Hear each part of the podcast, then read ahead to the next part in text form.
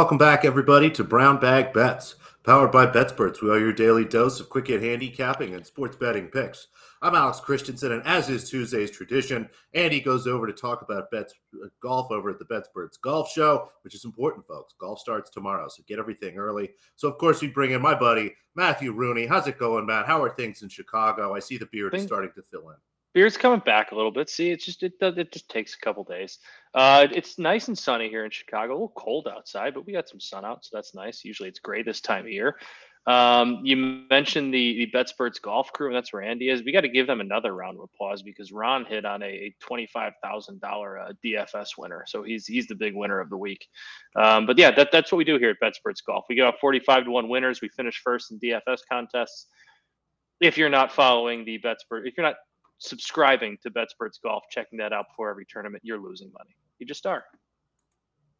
You really are. I mean, a lot going on. What were you watching last night? I'm sure you had your eyes on hockey. Did you see your Chicago Bulls? I should have bet them. I didn't bet them. They took care of business, and that was a nice distraction from um, having both of my unders go way over.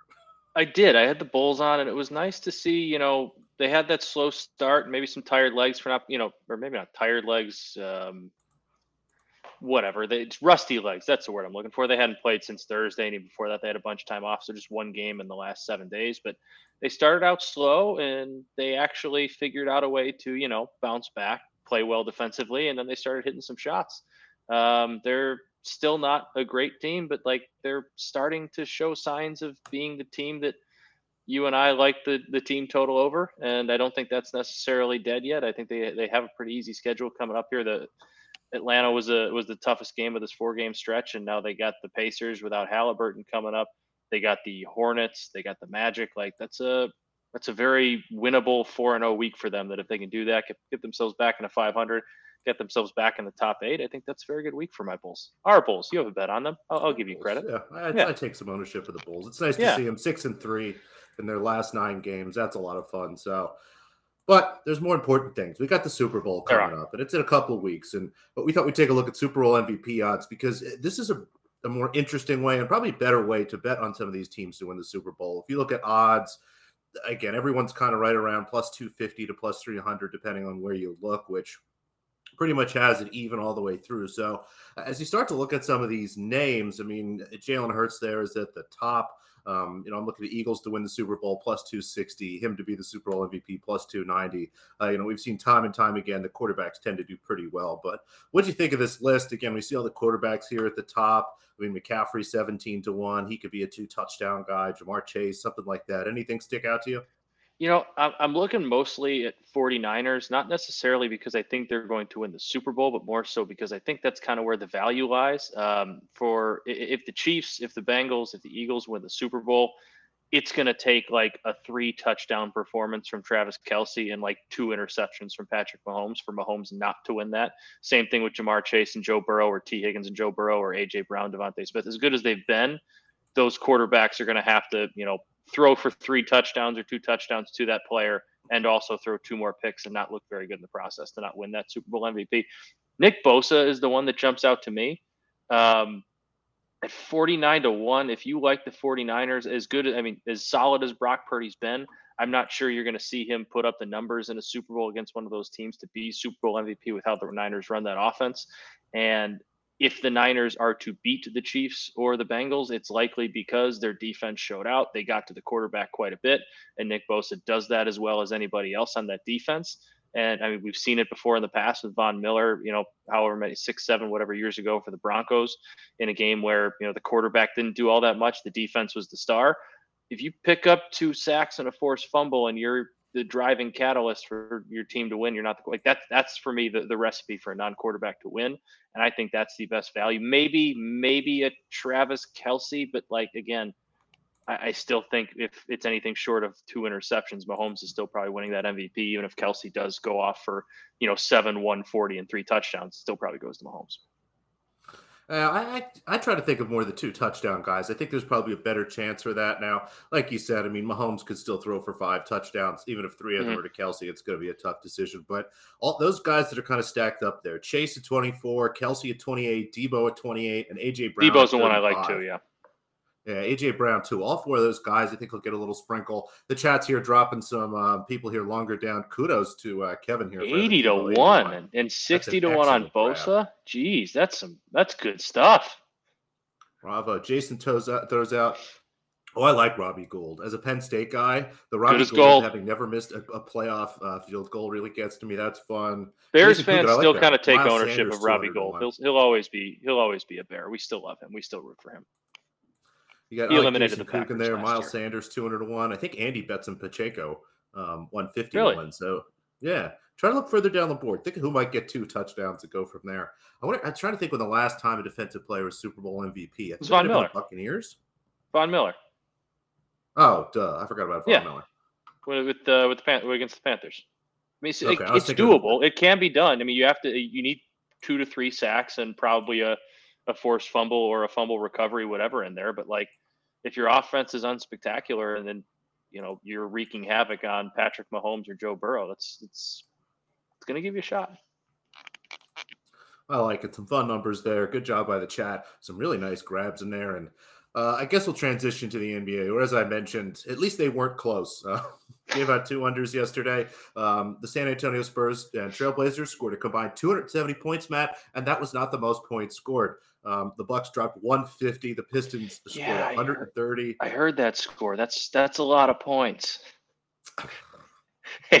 Sometimes um, it's yeah, it's sometimes losing a bet like it's just better to lose it like that than it is to lose it at the buzzer. Like, all right, you know, at halftime I can just turn this one off. It's over. It's fine. Yeah, I mean, uh, going back through this morning and looking at the box score, you know, at first I expected to see some big um, shooting percentage numbers. I mean, the Bucks did shoot 56 from the floor, 44 from the field, but the Pistons shot 40 free throws last night. That's that seems like a lot. The Pistons, I was looking up some numbers before the Paris game. Um, I didn't realize like the Pistons get to the free throw line more than any team in basketball or they're they're one of if they're not one, they're in like the top three. I did not real I would not have expected that without having you know a Giannis or a LeBron or someone like that on your team that they're getting to the free throw line that often.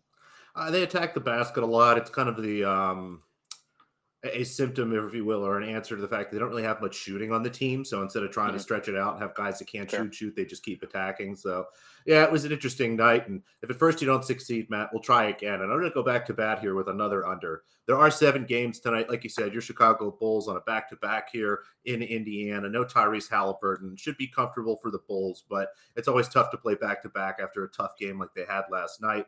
The Boston Celtics underdogs against Miami that tells me somebody on Boston's going to be sitting out tonight. That's a very strange line. So um, wait and see who's actually going to play for them. Cavaliers short favorites in New York, kind of like the Cavs, but was closer to my number than you know I, I kind of needed for an edge. The Nuggets are only one point favorites in New Orleans. That tells me Jokic is probably out. It's the first end of a back to back there, so um, we'll probably pass on that. Um, Wizards Mavericks no Kristaps Porzingis. Hard to back the Wizards, but it's Wizards or pass. And then the Battle of LA. If LeBron plays, I'll, I'll probably go ahead and grab myself um, some Lakers if LeBron is in. But for now, Hornets Suns under 227. The Hornets continue to be without LaMelo Ball. The Suns um, are going to be without Devin Booker again. And looks like DeAndre Ayton is out tonight. And really that leads to a very slow pace. It's going to be a Chris Paul game. He generally likes to slow things down. He stays in control of the game, helps him keep his legs a little bit fresher, and really just no offensive firepower, for, kind of for either of these teams. I mean, Terry Rozier for the Hornets has been solid. He'll probably try to put up some big numbers tonight. We'll see what Gordon Hayward has. He's still not 100%, but um, had struggled to get this total even in the mid 220s, um, let alone the low 220s. I had this around 220 when I started this morning, tweaked a few things and um, talked to a couple other people, got it to about 221, maybe 222, but anything 226, even 225 or higher, just looks like a nice spot for an under tonight. And again, you know, it didn't go so great last night, but um, if, if they're going to score 280 points in this game, I'd be very surprised. But I'll just take under 227. Um, Alyssa, I see that. I'm going to take a look while Matt talks about hockey and see if I can find a first field goal for uh, Bulls Pacers. I like that. I should should have came prepared with the Bulls game tonight. You know, I always. I didn't think those. about it. That's okay. You're right. I should have. That was bad. Bad on me. So I'll try to work That's on okay. that. What are we doing in hockey? Who's playing? What's happening here? We have okay a we have these. a bigger Ooh, we have a, little bit of a bigger a little bit of a bigger slate tonight. We do have a minus two and a half. Once I see those and I see those with some good plus money, I can't resist. I've talked to Dan about these before. Uh, can't really resist that. So we're going to go with. Uh, I'll start there. I should say. Uh, Bruins laying two and a half against the hated rival Montreal Canadiens at plus 124. Um, Montreal's playing okay. They, have been a little bit better than we thought they'd be this year, especially with no Carey Price. They're still not a great hockey team. And Boston, I, I talked about this last week, I believe. Boston's just a wagon right now. They're 37, 5, and 4. They're allowing half a goal in their last four games. They've allowed two goals over their last four games. They're outscoring opponents, I believe it's like 14 to 2 through that stretch. They, they can't stop winning. They're the best team in the NHL right now. I have no problem laying the two and a half with them at, at plus 124. I'm going to take that and run. And if I lose, I'll whatever. I can live with that.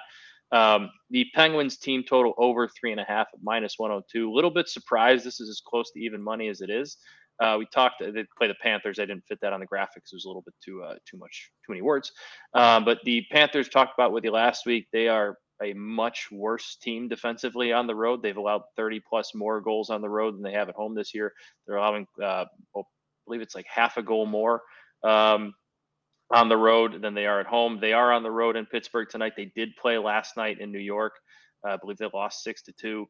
I love taking Pittsburgh's team total over here. Pittsburgh scored four plus in three of the last four games, so we're going to ride with them uh, and and more of not only we're riding with them, but also a fade of for, uh, Florida's defensive play uh, on the road, especially coming off back to back with some tired legs. So we're going to go Pittsburgh's team total over three and a half, close to even money, and then yeah, the, the Bruins. We're gonna we're gonna take the wagon minus two and a half and plus one twenty four. I like it. And look at these first uh, field goal score props. Looks like it should be one of the centers. I'm going to take Vooch at five to one and Myles Turner at six to one also. So Amen. we'll see how that goes. Whoever wins the tip, hopefully they win the tip and get it back for a bucket. Although Pat Williams too, go for it. That's small forwards generally do well against both of these teams. Why not play it eight to one? What the heck? Pat Williams had himself a night last night, 18 and 10. It's nice when he better. Looks like he cares because there's some games where he's just floating out there and the Bulls aren't very good. But when he like is actually being aggressive, taking shots, going for some rebounds, he's a pretty good player. Bulls are a much better team with him. That's my gentle suggestion to him. so if you're listening, Patrick Williams, just try harder. That's yeah, just a little bit harder. More consistently. More consistently. Thank you. Speaking of consistency, um, another loss to Vika Azarenka last night. She continues to be much better than I expected her. I guess we'll stay away from that. But have a couple matches left. Again, just a handful of tennis left. Um, we had two quarter winners last night. Um, they go into semifinal, be Rybakina Azarenka for the first spot in the finals. But two women's matches tonight. Um, the first one, Karolina Pliskova, Magda Linette. Again, lost our parlay piece last night once Pegula went down. If you want to take Pliskova minus 170 and put it with something, go ahead. I, still think there's some value in that number. I've been trying to find something to do with it all day, but um, haven't done anything yet. Um, the other match, though, Aryna Sabalenka goes up against Donna Vekic in what I think will be a really entertaining match. Uh, both women playing some of the best tennis of their careers. I mean, Sabalenka just looks like a different person out there. And, you know, previous years, previous tournaments, we've seen her really melt down, sort of get into her own head and um, talk herself into hitting some bad shots. And what we've seen really for the last week, week and a half now is a much calmer player, someone that really gets back to you know kind of what they're good at and centers themselves. Um, Donna Vekic came back from an injury late last year, has really been fantastic. Um, you know, pushed everybody really hard in that San Diego tournament. Actually beat Sabalenka there. And as they face each other tonight, I think it's going to be a really kind of rough match here. I think the first set um, going to be very competitive. As I go back and look again, head to head in tennis can be a little tricky, but we've got six matches between these two. You know, over the last four or five years. Again, kind of why they were at playing some of their best tennis. And uh, Vekic has no problem with the power that Sabalenka keeps sending back to her. Her serve is solid. She's been able to hold against Sabalenka. I'm looking at a lot of six fours, a lot of seven seven fives in those sets and um, had this closer to 10 myself. So over nine and a half plus 115 looks great. Happy to scoop that up. And then the over two and a half set price.